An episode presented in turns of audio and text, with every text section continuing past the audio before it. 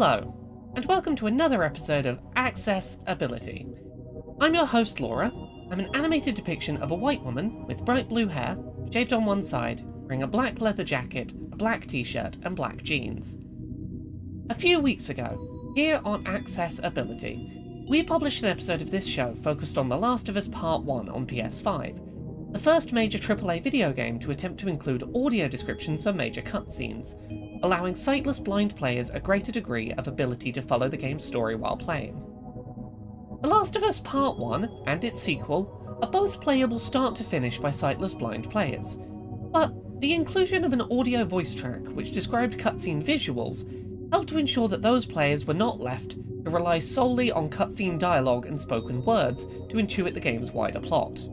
While The Last of Us Part 1 is notable and worthy of praise for its inclusion of audio descriptions in a major AAA title, we said at the time that the game's execution of audio descriptions was somewhat lacking. The audio descriptions are cutscene exclusive, and even then, they're only for a very specific set of major cutscenes, meaning that for large parts of the game, sometimes hours at a time, the game featured no audio descriptions at all.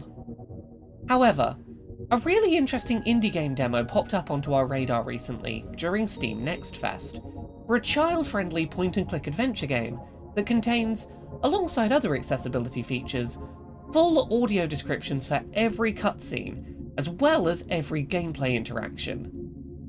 So today, on Access Ability, we're going to be taking a look at the accessibility settings found in the demo for Stories of Blossom.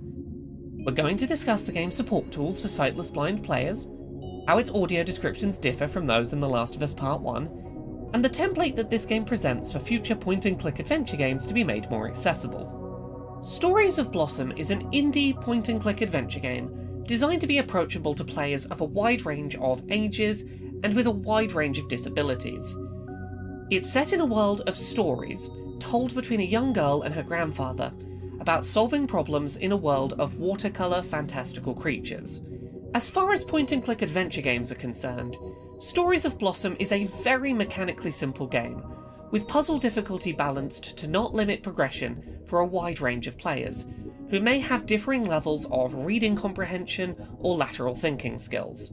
However, much of the work done to ensure that this game is accessible to disabled players could be applied to more challenging and complex point and click adventure games, or to narrative adventure titles such as the Telltale game series or Life is Strange, for example. Let's start by talking about perhaps the most important aspect of Stories of Blossom its execution of full audio descriptions.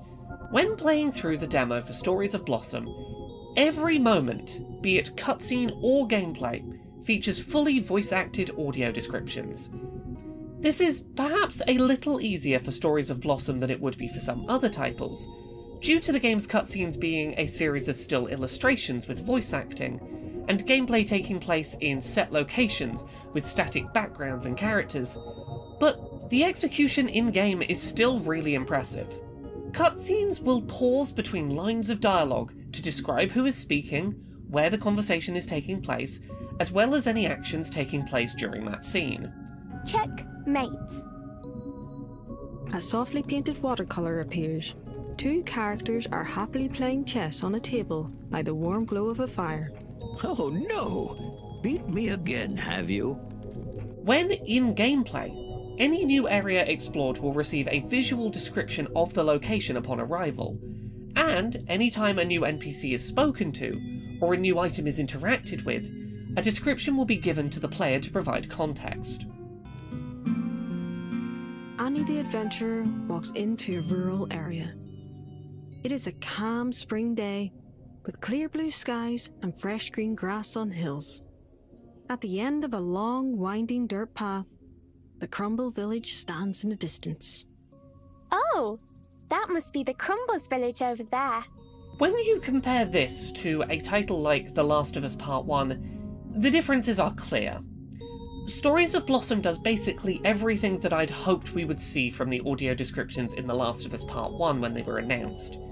They are consistently applied to all aspects of your adventure, ensuring that every gameplay and cutscene moment is fully enjoyable without relying on visuals. Moving on from there, let's talk about how Stories of Blossom is controlled and how other point and click adventure games could learn from this example. While the default control scheme for Stories of Blossom is a traditional point and click style, there is an alternative option for players to instead cycle left and right through their available options, having each described to them using audio, and selecting the option that they would like to interact with.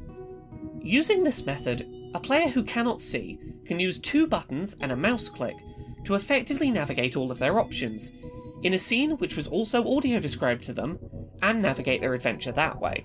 Beyond that, Stories of Blossom still contains a bunch of interesting accessibility settings that are worth noting. Volume can be altered independently for ambient noise, voiceover, music, general sound effects, user interface sounds, text to speech volume, and audio description volume. Text to speech can be turned on or off with multiple voice options available, speech and pitch are able to be altered, and you have the choice whether or not to have the game describe to you which inputs are needed to progress. Subtitles can be set to automatically progress as dialogue finishes, or be set to manual advancement only. There are options for non dialogue sounds to be captioned. Text size can be altered. Text outlines can be switched on. Puzzle hint words in sentences can be highlighted. Speaker names are on as default. Speaker intonation for tone of voice can be added to subtitles, and subtitle colours can be customised. In particular, I am personally really happy to see the inclusion of speaker intonation options as their own custom setting within the subtitles menu. As an autistic gamer, I sometimes struggle to correctly pick up on tone of voice and intended emotion in dialogue. And I wish more games had an option for me to simply read in subtitles what emotion was meant to be conveyed by a line of speech. Stories of Blossom is a really ambitious little indie game, and one that I think has a lot of potential to become a reference point that I regularly come back to on this show. When I have conversations with game developers about accessibility in video game design, for a while, The Last of Us has been the obvious example to point to for a game series that gets most things correct and is pushing our industry forward. It's rare to have a game I can point to that is doing some things better than Sony's Fungus Outbreak shooter, but Stories of Blossom has added itself to that admittedly small list already.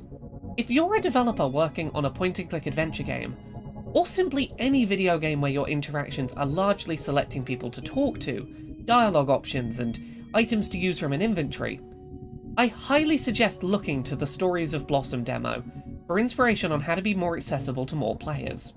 Stories of Blossom releases in spring of 2023, and I really think it's going to be something special in terms of accessibility.